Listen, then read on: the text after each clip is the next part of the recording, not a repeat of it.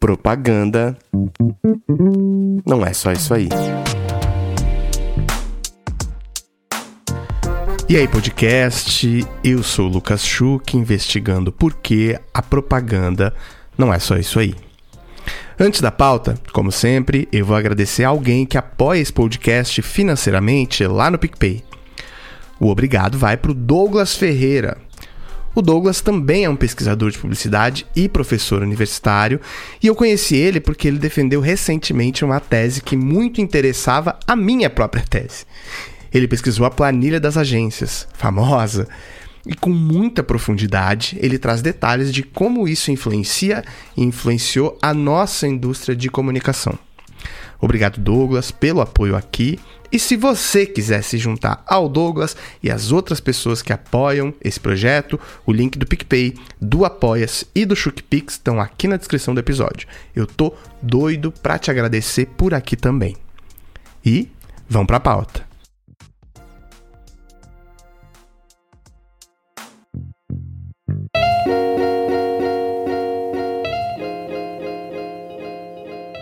E aí, podcast, eu sou o Lucas Schuch, investigando por que a propaganda não é só isso aí. E hoje eu tô aqui com um episódio que eu tava há muito tempo com essa pauta para investigar. Enfim, ela vai rolar. Tô aqui com Beto Sirotsky. Beto, quero que você comece respondendo a primeira pergunta clássica desse episódio. Quem é você na propaganda e na vida? Boa, Lucas. Primeiro, obrigado aí pelo convite. Uma honra receber esse convite. Eu faz uh, algum tempo já te acompanho pelas redes, acompanho o podcast. Lembro que no final do ano passado você colocou um post com algumas pessoas que você gostaria para o ano seguinte, e aí eu vi que meu nome estava ali e falei, opa, que orgulho, que honra, e aí estava esperando ansiosamente o convite, o convite chegou e aqui estamos. Né? Então, primeiro, muito obrigado aí pelo, pelo convite. Vamos lá, quem sou eu na propaganda e quem sou eu na vida? Na, na, propaganda, o meu histórico começa em 2007, mais ou menos, 2007, 2008, quando junto com três, é, na verdade quatro é, amigos conhecidos que se tornaram amigos, nós montamos uma agência é, chamada 3YZ, que era uma agência que começou com foco em performance digital, acabou que nós ampliamos uh, o escopo e viramos uma agência de comunicação com DNA digital. Nascemos no, no Rio Grande do Sul e depois uh, eu me mudei para São Paulo para focar no crescimento da agência no mercado nacional em 2014 e em 2016 nós vendemos a agência para o grupo WPP e eu fiquei uh, mais três anos trabalhando dentro do grupo, o último ano dentro da Ogilvy. Então, a minha história no mercado publicitário, ela começa oficialmente nesse, nesse momento, né, em 2007, ali, quando nós montamos a, a, agência. A minha formação ela é em, em, administração, mas eu venho de uma família ligada à comunicação, né? Então já entrando aqui em completo na vida, uh, o, meu, o meu avô ele foi o fundador do grupo RBS, que é a principal afiliada da, da Globo no, no, sul do Brasil. Então acabei crescendo num ambiente uh, de comunicação. O, o Nelson, meu pai, liderou a RBS por muitos anos mas eu nunca trabalhei diretamente no negócio da família.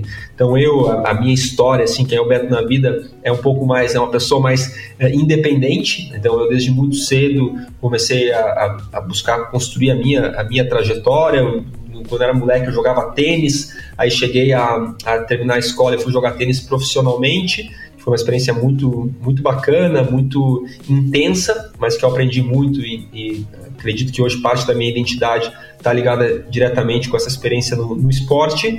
E aí depois entrei na faculdade de, administração, uh, montei junto com outro amigo um site de tênis, que era um jeito de continuar envolvido com, com tênis. E aí logo depois que veio a história da, da agência. Então esse é um pouco do, da, do meu histórico, né? Além disso, eu me orgulho bastante que eu sou pai de dois filhos, do José e da Teresa. O José vai completar sete anos, a Teresa vai fazer quatro.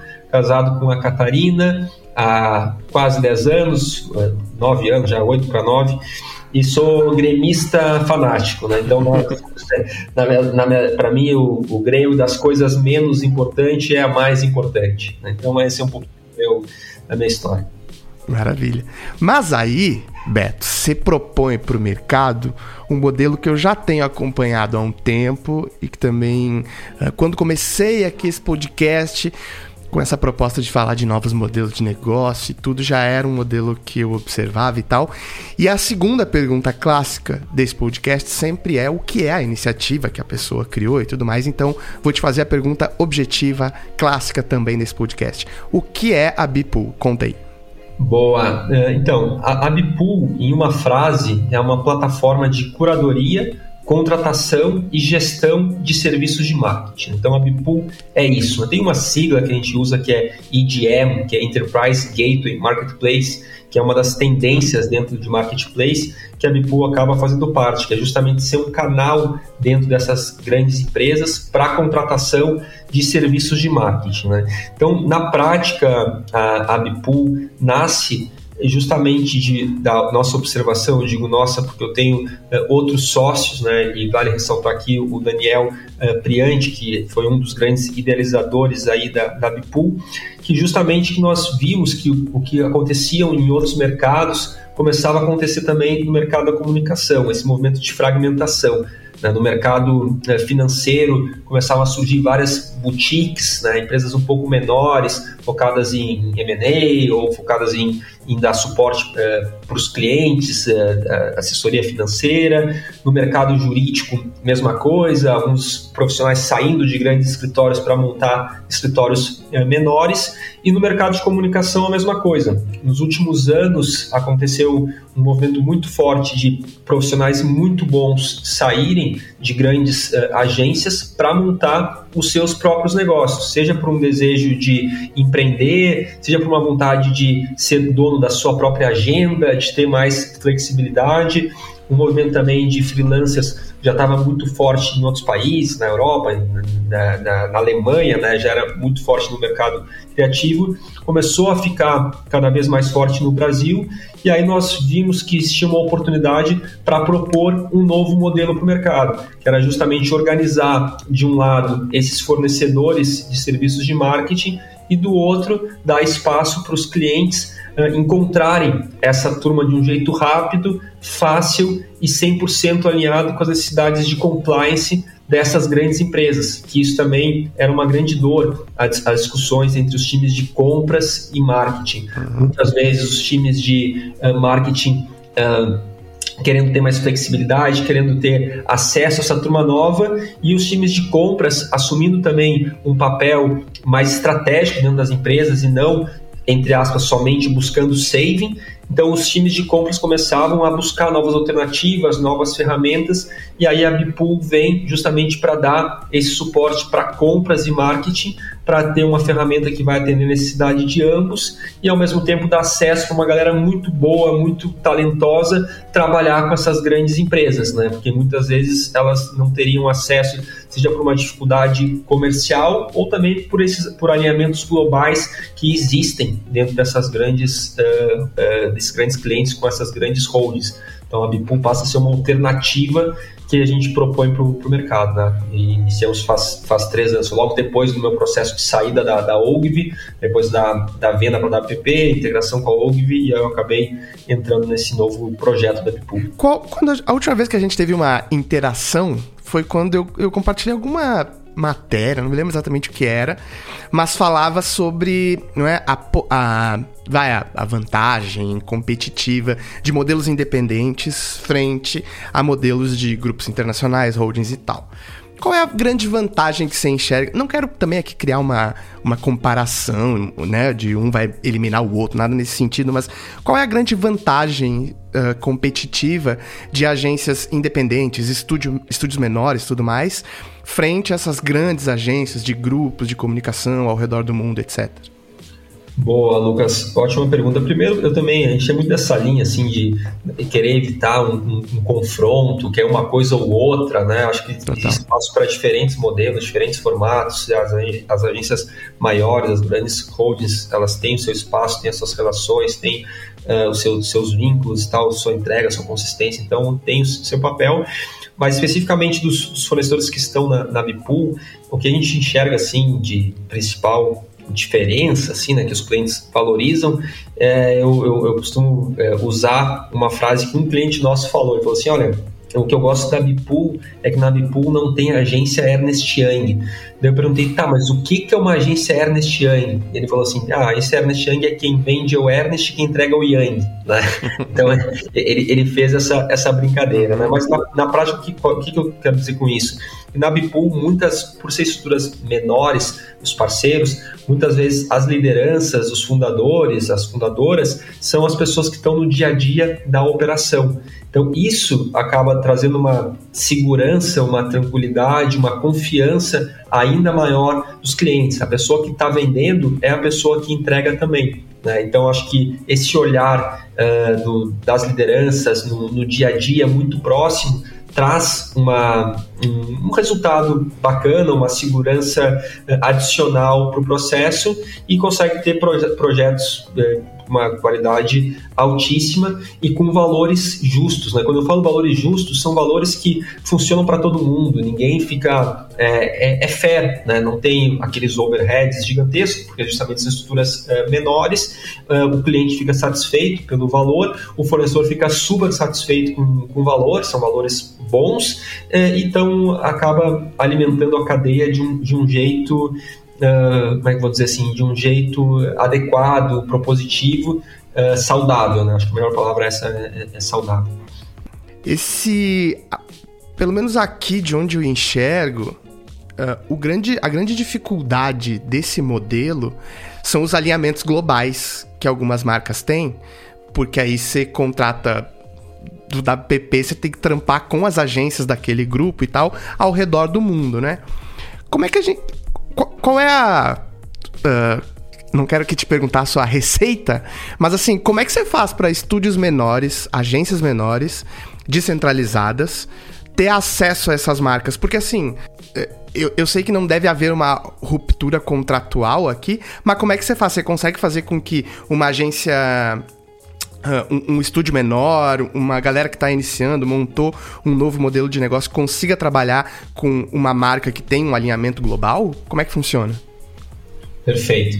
Não, é justamente isso, assim, Lucas, que os clientes enxergam muito valor, né? Porque eles têm essa situação, tem o meu alinhamento global com essas principais uh, agências, as principais holds, e essas grandes empresas, elas, por compliance, elas têm uhum. um desafio de diminuir o número de cadastros de fornecedor e não aumentar. Né? Então, para eles, é um, é um problema. Assim, eu tenho já as agências do APP, da Interpublic, não vou ficar colocando outras agências. Só que, muitas vezes, essas grandes agências, esses acordos globais, eles funcionam para muitas coisas, mas para outras coisas, o, o, marketing ele, ele quer ter novas alternativas, seja porque é um, um, quer um parceiro muito especialista, ou um projeto muito diferente, uh, ou seja qual for o motivo. Então, a Bipool, ela vem para ser, de fato, esse canal alternativo, mas que é um único canal e através desse canal uhum. ela consegue trabalhar com toda essa galera, né? Então pensa assim, no caso da, tu mencionou, o exemplo da, da própria Unilever, né, que é um cliente que usa bastante a Bipool.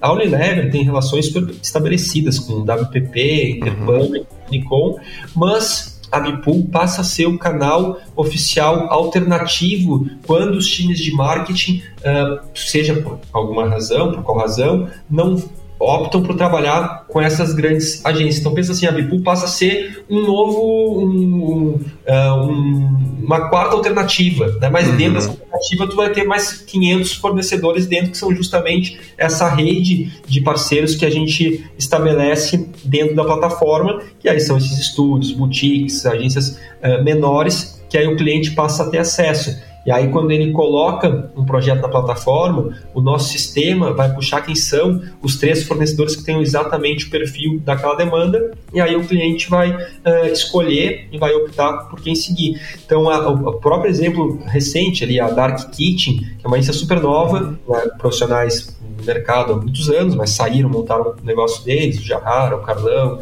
a Clare, uma turma super legal, eles entraram através da Bipool para fazer um projeto global uh, com o Unilever que acabou sendo premiado uh, em Cannes, né? Foi um projeto de Baby Dove, um filme super bonito, assim, rodou nos Estados Unidos, rodou em outros locais também. Uh, então, e eles dificilmente teriam acesso a uma Unilever. Então, justamente por estarem dentro da Bipool e a Bipool dentro da Unilever ser o canal oficial alternativo, eles conseguem trabalhar. Então, a gente tem um, um desafio também, por ser um modelo novo, é chegar e convencer uh, a Unilever, convencer a, a Rect, convencer a Novartis, convencer esses clientes uh, do modelo da plataforma, mas quando eu digo desafio de convencer é por ser algo novo, mas quando os uhum. times entendem o que, que é o modelo, eles, eles querem fazer, porque eles só, eles só enxergam benefícios. Os times de marketing e os times de, de compras. Né? O marketing passa a ter acesso a muitos mais fornecedores de um jeito fácil, de um jeito rápido, conseguem ter essa, essa curadoria, e os times de, de compras eles têm controle, porque tudo acontece dentro da plataforma e não precisa cadastrar os fornecedores, é só a Bipool cadastrada, então eles acabam tendo um, um ganho um bem de, de otimização, de processo, de controle, de saving, bem, bem expressivo, né? Pô, isso, isso, tá, isso que você está falando agora também me lembra que isso está muito de acordo e alinhado com essa parada de não ser uma competição entre os modelos, vou chamar aqui de tradicionais, mas não no aspecto negativo, mas esses modelos mais uh, uh, já estabelecidos no mercado, porque é, é, uma, uma, frase que eu falo muito aqui, que é, né, a, sei lá, pegar a marca mais óbvia, né? Mas uma Coca-Cola, um Itaú da vida vai, vai precisar, por conta da, da, demanda, da escala etc., dessas grandes agências, mas eventualmente um projeto ou outro pode precisar, né, de um parceiro que a Bibu vai trazer, não sei o quê. Então isso me parece também muito alinhado com essa visão de não, não, não, não temos a menor pretensão de substituir aquilo que se anunciou há alguns anos atrás, que modelos independentes, consultorias, eh, boutiques, não sei o que, vão suprimir as agências, enfim, né? Muito pelo contrário, a Bipu me parece que reforça essa previsão de que a coexistência era o caminho, né? É, não, é exatamente isso. Assim, tem muitas vezes alguns, alguns projetos que não faz até tanto sentido uma estrutura de uma agência tão grande fazer via é, até melhor que, que, o cliente busque uma outra alternativa, né? Porque varia bastante, Lucas, o perfil de projeto na plataforma. Tem projetos super pequenos, 500 reais, mil reais, mas também tem projetos grandes, tem projetos de mais de, sei lá, 8, 10 milhões de reais, né? Então tem coisas grandes também que acontecem via, via plataforma. Mas é, é, é, um, é, um, é modelo novo. E nós também, no, no início desse ano, nós fizemos um processo de uh, aquisição, fusão, enfim, com a Olo, que é voltada para a contratação de freelancers barra squads, que é uma turma super talentosa, liderada pela Karina, são, são muito bons. E através da Olo a gente consegue também uh, interagir uh, ainda melhor com essas grandes agências, porque essas uhum. grandes agências contratam muitas vezes uh, a Olo para buscar freelancers, para buscar times recorrentes ou, uh, ou pontuais. Então a gente também uh, tem essa, essa relação com essas, com essas agências. Né? Então a gente tem um papel muito aqui para uh, ajudar a desenvolver o mercado, dando novas alternativas, novos modelos. E a gente teve, a gente criou a plataforma, né? Foi um pouquinho antes da. Nós lançamos em meados de eh, julho, agosto de 19, né? E aí logo depois veio, veio a pandemia, que foi uma tragédia sem, sem precedentes, né? Nada, nada parecido mas ao mesmo tempo ela impulsionou novos modelos, novos formatos, e a gente estava já com o modelo pronto, né? Então a gente teve um crescimento é, expressivo aí nesse, nesse período e que a pandemia acabou antecipando, acelerando uma coisa que já, já vinha acontecendo que era um pouco da nossa, da nossa crença, da tese, da fragmentação. Total. Tá, quero te perguntar uma coisa antes de fazer uma outra pergunta importante, mas uh, eventualmente quando vocês se dão, deparam com algum projeto que vocês não tenham esse parceiro uh, de negócio que vai suprir essa demanda, vocês também fazem curadoria de outros e tal e buscam mais pessoas para a plataforma? Como funciona isso? Ah, a gente, a gente, a gente é, é, muito difícil acontecer isso, Lucas, e, e, e não, é, porque a gente tem hoje uma base na plataforma de quase 500 estúdios uhum. boutiques eh, que já estão aptos para trabalhar, tem mais de mil aplicando para entrar e tem, e tem aproximadamente 3 mil uh, freelancers. Né? Então a gente tem hoje uma, uma base bem robusta, mas uh, já teve situações de entrar um projeto e não ter nenhum parceiro com aquele perfil, e aí a gente vai atrás, a gente usa a nossa metodologia de curadoria e, e encontra uhum. uh, fornecedores no, no mercado para para viabilizar o, o projeto. Né? Então, às vezes surgem coisas muito diferentes. Tá? A pergunta que eu tinha para te fazer era se, então, a Bipu ela não tem qualquer uh, gerência criativa sobre o produto que cada agência, estúdio entrega. Uh, com, mas isso é, isso é uma pergunta. Mas eu queria te perguntar também como é que vocês mensuram, validam qualitativamente Uh, a entrega, o, o, enfim, o trabalho das, das empresas parceiras, não é? É em cima de feedback dos clientes? Como é? Como funciona isso?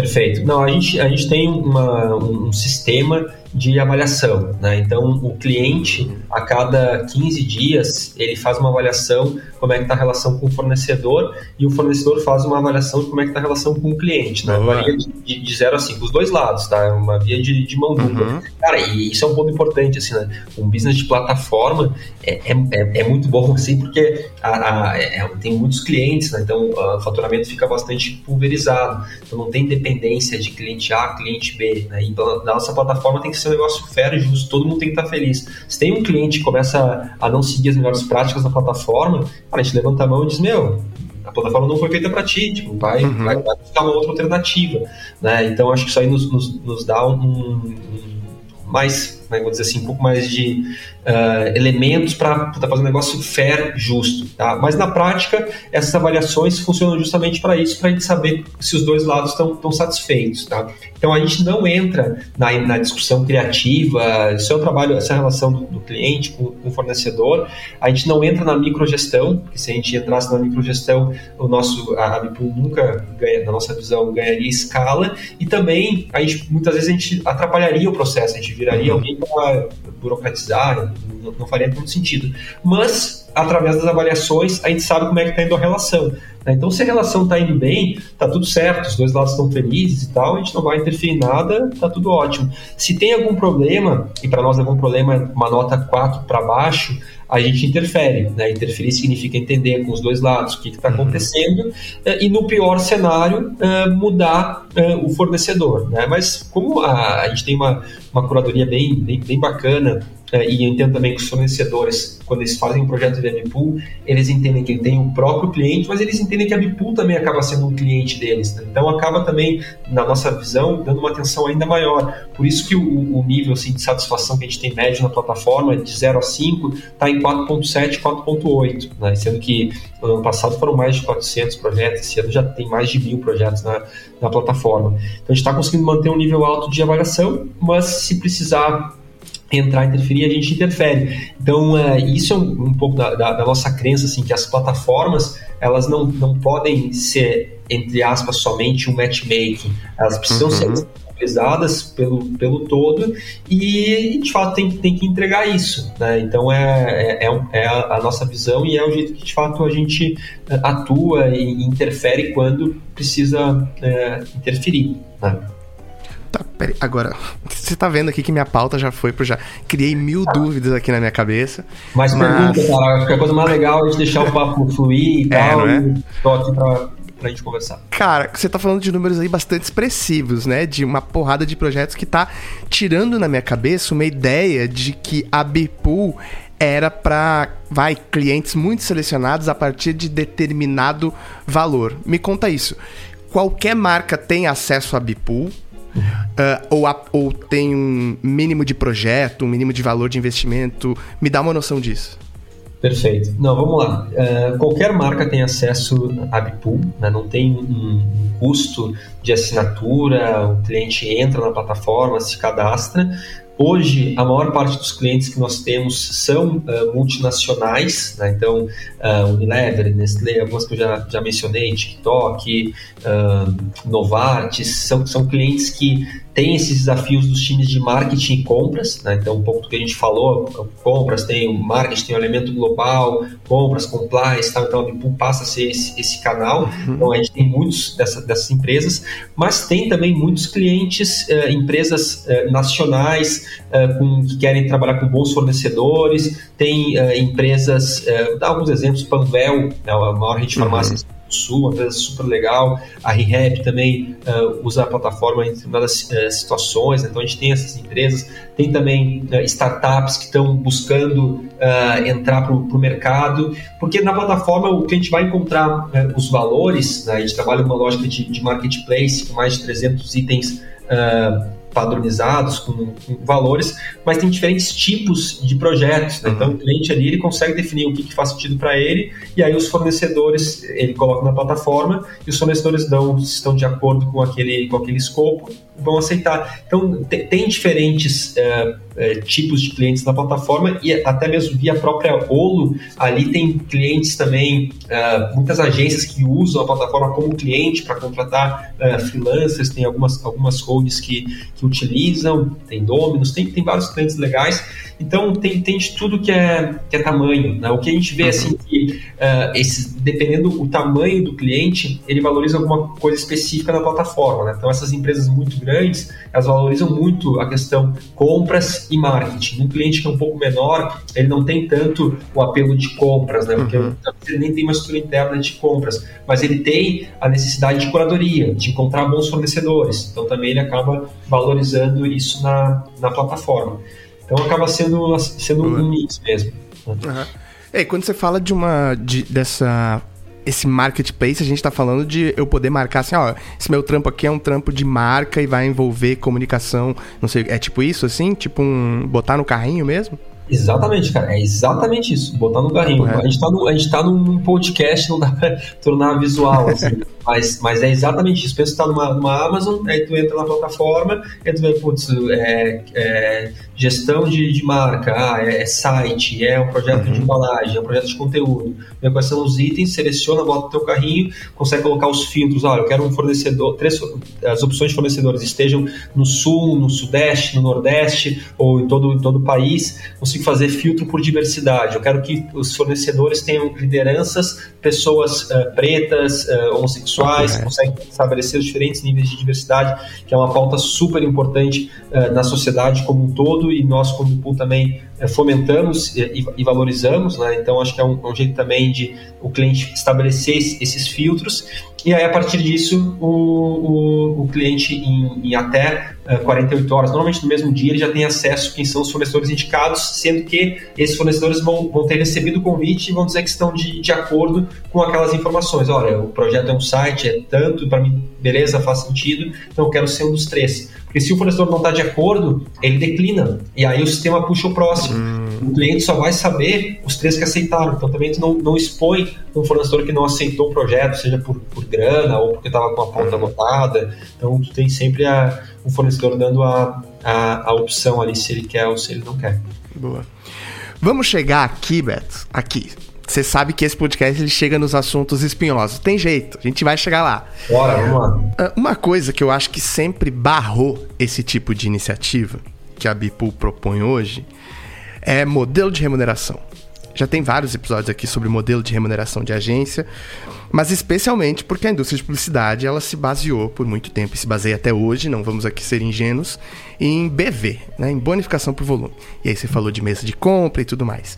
Tenho várias perguntas dentro desse espectro. Primeira delas, a Bipool uh, intermedia também a remuneração dessas agências pelas marcas? Ou depois que ela entra, é vocês se ajeitem aí e eu tenho a minha remuneração aqui? Como funciona esse processo? Primeira pergunta.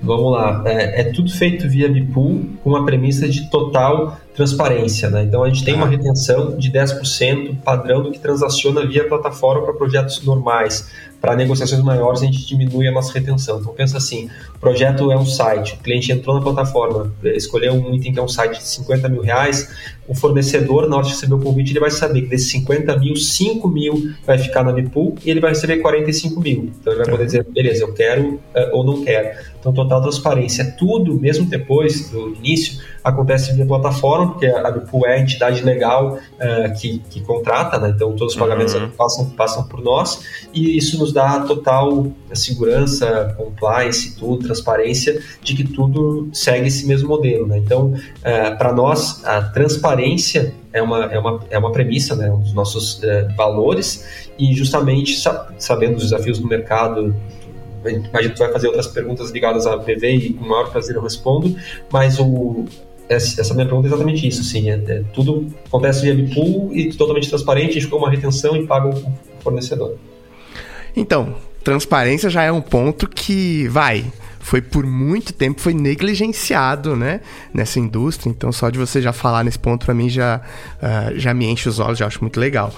Segunda coisa que eu quero te perguntar é que você acha que modelos como a Bipool são uma. Vai, se não uma confirmação, um indício de que o mercado precisa de modelos de remuneração mais sustentáveis? Ou que pelo menos, assim, me lembro de uma reportagem que volta sempre à minha mente, assim, direto quando eu tô falando sobre modelos de remuneração, ali por 2017, no meio mensagem, que era anunciantes. Uh, pedem revisão de modelos de remuneração às agências ou alternativas, né? Uma vez que a galera começou a se dar conta, tipo, você tá me, né? Você tá me, me respondendo meu problema de comunicação ou você tá botando onde vai dar mais bonificação para você? Dito isso, você acha que modelos como a Bipool são um indício de que a gente está caminhando para um, vai, um enxugar do BV para que floresçam novos modelos? É, eu, eu, acho que sim. Eu acho que o mercado necessita novos modelos. Né? Entendo que é, o modelo de, de, de bonificação por volume é, ele, ele tem as suas razões, né? Tem, se a gente for estudar tudo que aconteceu no mercado, foi muito bom por, por muitos anos, né? Teve muitas a, agências, teve muitos projetos, foi um jeito também de conseguir reter muitos talentos uh, no, no, Brasil e tal. Então, ela cumpriu o seu, tendo que, de algum jeito, cumprir o seu papel, mas obviamente é um modelo que necessitava e necessita aperfeiçoar. Né? Quando existe casos de o CFO fazendo plano de mídia, pô, mostra que tem um problema uh, seríssimo no, no, formato. Existe, né? Papo uh, aberto aqui, a gente sabe que, uh, que existe o que, é, o que é muito ruim. Então eu acho assim que o mercado ele está buscando novas alternativas. Não, eu acho que o mercado está eh, tem, tem, tem lideranças boas, tem pessoas que estão eh, buscando tanto dentro dos, dos clientes, dentro dos veículos, dentro das agências, as empresas que participam do, do ecossistema.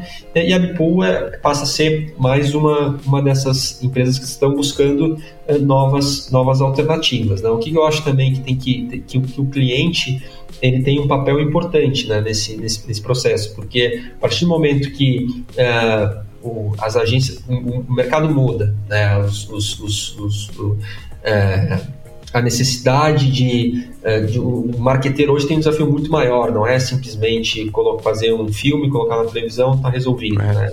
Tá, tá, tá, mais difícil.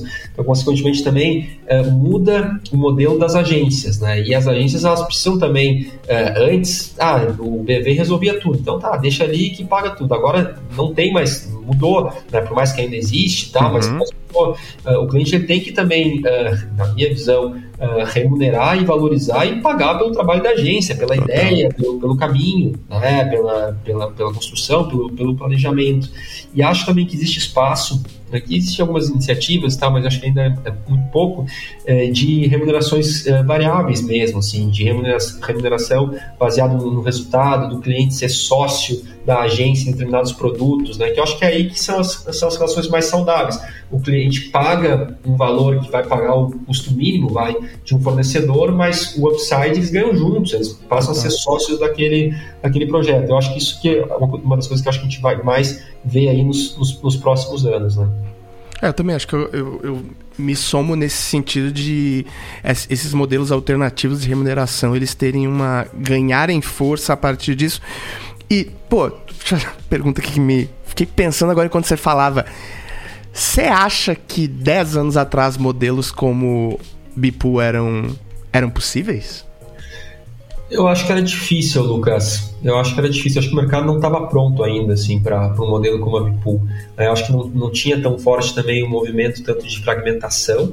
Eu acho que ainda estava muito concentrado em, nos grandes. Eu acho que, então, acho que a coisa não, não ficava tanto de pé. E acho que também os clientes não estavam tão abertos para testar novas alternativas, né? E acho que tem uma, uma galera, assim, é, nas áreas de compras muito legal, assim, estão crescendo com uma, uma visão diferente. Uh, putz, pega um exemplo de uma profissional que é, que é ótima, que é a Sheila. Ela está agora no, no, no, Boticário, ela era Heineken. Ela tem um papel importante na área de compras para serviços de marketing, é uma pessoa com uma visão para frente. É, então, acho que também tem uma geração de profissionais de compras é, hoje que, que tornam assim, a Bipool mais preparada e pronta para esse modelo do que há, há uma década atrás. Né? É, e eu acho que também tem uma parada de a formação de quem vende compras hoje, ela tá mais ligada ao marketing. O que a gente via, sei lá, 10, 15 anos atrás, era uma galera de admi da administração, do não sei o quê, que eu me lembro que esse exemplo foi usado aqui quando a gente debateu BV nesse programa que o Passamani usou, e ele já via ele falando outras vezes sobre isso, que é, eu negociava, eu negociava propaganda com quem compra parafuso. Sabe assim? Então queria quantificar coisas que são inquantificáveis, né? E aí, quando você fala disso, também me, me soa como a gente começa a ter pessoas mais nativas da nossa área, uh, sabendo precificar o nosso trampo. O que era. O que era. Se você olhar agora, historicamente, era tipo, pô, era base, era basilar, assim, era muito necessário, né? Então, assim, avanços que a gente vai ganhando, né? É. Não, é exatamente isso, cara. Tinha e isso que era uma, uma dor, assim, né? A pessoa de marketing ficava super incomodada, que a pessoa, tipo, ele achava que a pessoa de compras ia comprar prego e comprar campanha, né? Mas isso está mudando, eu acho que coisa boa é que isso está mudando. E tem uma galera muito boa eh, em compras e, e, e, e sendo aliada é, do marketing, né? Pô, pensando juntos. Então tem, tem uma mudança aí que beneficia o nosso modelo neste momento. Né? Boa. Para encerrar, Beto, quero te perguntar uma parada. Uma grande argumentação lá da publicidade, e aí vou chamar aqui de novo de tradicional, sem, eh, no melhor sentido, assim. Mas uma, uma grande argumentação era que sempre foi. Uh, que sempre foi usada como um ativo, assim, né? De solidez das agências. É a sua relação duradoura com a marca. Né? A gente tem casos aí uh, icônicos, né? De uh, Almap com Havaianas e com não sei quem e tal queria te perguntar sobre isso. Você acha que modelos como a Bipool, ou se você não quiser pensar a Bipool agora, mas esse tipo de descentramento, assim, de uma ou outra agência mais estabelecida, a gente está falando Uh, no futuro de marcas que tenham mais pluralidade de fornecedores e menos aquele estabelecido, assim? Você acha que a gente vai ver isso como tendência no futuro? Eu, eu, acho que sim, Lucas. Eu acho que sim, mas eu acho que ainda vão ter essas relações de um fornecedor que vai estar há mais tempo. Então, eu acho que vão acontecer as duas coisas, mas eu acho sim que o ponto central aí é que se tu tem um marketing muito forte, né, esse marketing vai ser o dono da, da marca, o dono do, do posicionamento. Então, é, muitas vezes os times de marketing na minha visão, eles terceirizam para a agência algo que deveriam ser deles. Né? Eles passam para a agência fazer um trabalho que, em tese, deveria ser do próprio marketing. Né? Então, se tu tem um marketing muito forte, é, mesmo que tu trabalhe com diferentes é, fornecedores, tu vai conseguir ter uma consistência na entrega e tu vai conseguir ter uma construção de marca é, fodida, porque tu sabe qual é o teu, o teu posicionamento. Né? Então, na minha avaliação, pode trabalhar com diferentes fornecedores porque o centro vai estar ali dentro da, da empresa. Né? E marketing é core, né? então isso aí tem, tem que estar dentro. A pessoa ali que vai pensar a, a construção, o time, isso aí tem que estar muito uh, enraizado. Né? Então eu acho que, uh, para mim, vão continuar tendo modelos de relações de mais longa, mais tempo e tal, é, mas eu acho que vai ter também esse modelo com diferentes fornecedores, mas a chave é ter um marketing forte para realmente conseguir construir um, case foda assim de, de marca. O que também é uma, uma, uma, mudança importante, né? Assim, se você olhar nos últimos anos, assim, esse fortalecimento, né? E vou colocar aqui também num bom sentido, mas uh, o inchar dos departamentos de marketing, assim, né? Que eram uh, espaços mais... E você, e você, uh, você terceirizava para a sua principal agência, para que ela encontrasse outros parceiros.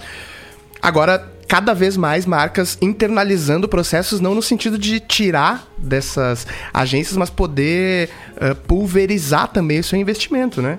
Uhum, exatamente. Né? E, a, e, a, e, no nosso caso, a Bipo acaba sendo uma ferramenta para ajudar uh, o cliente nessa direção. Né? Me indica um arroba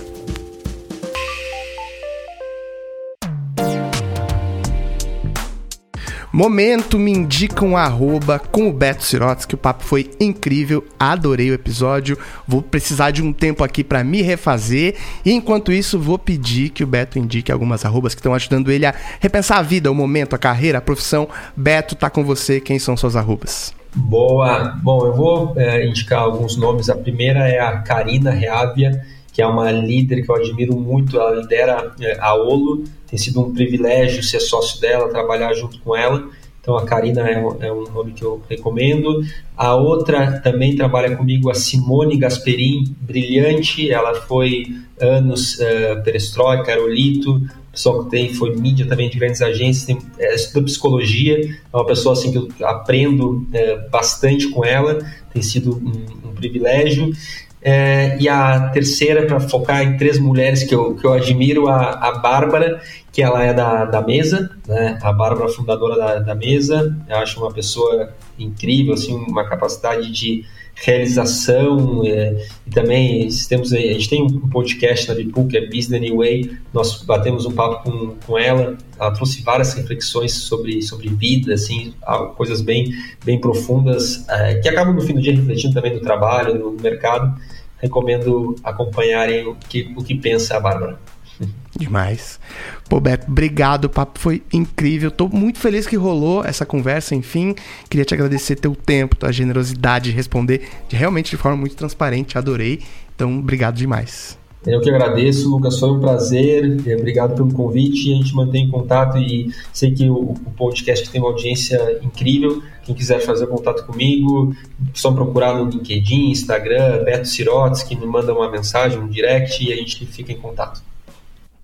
Bom demais.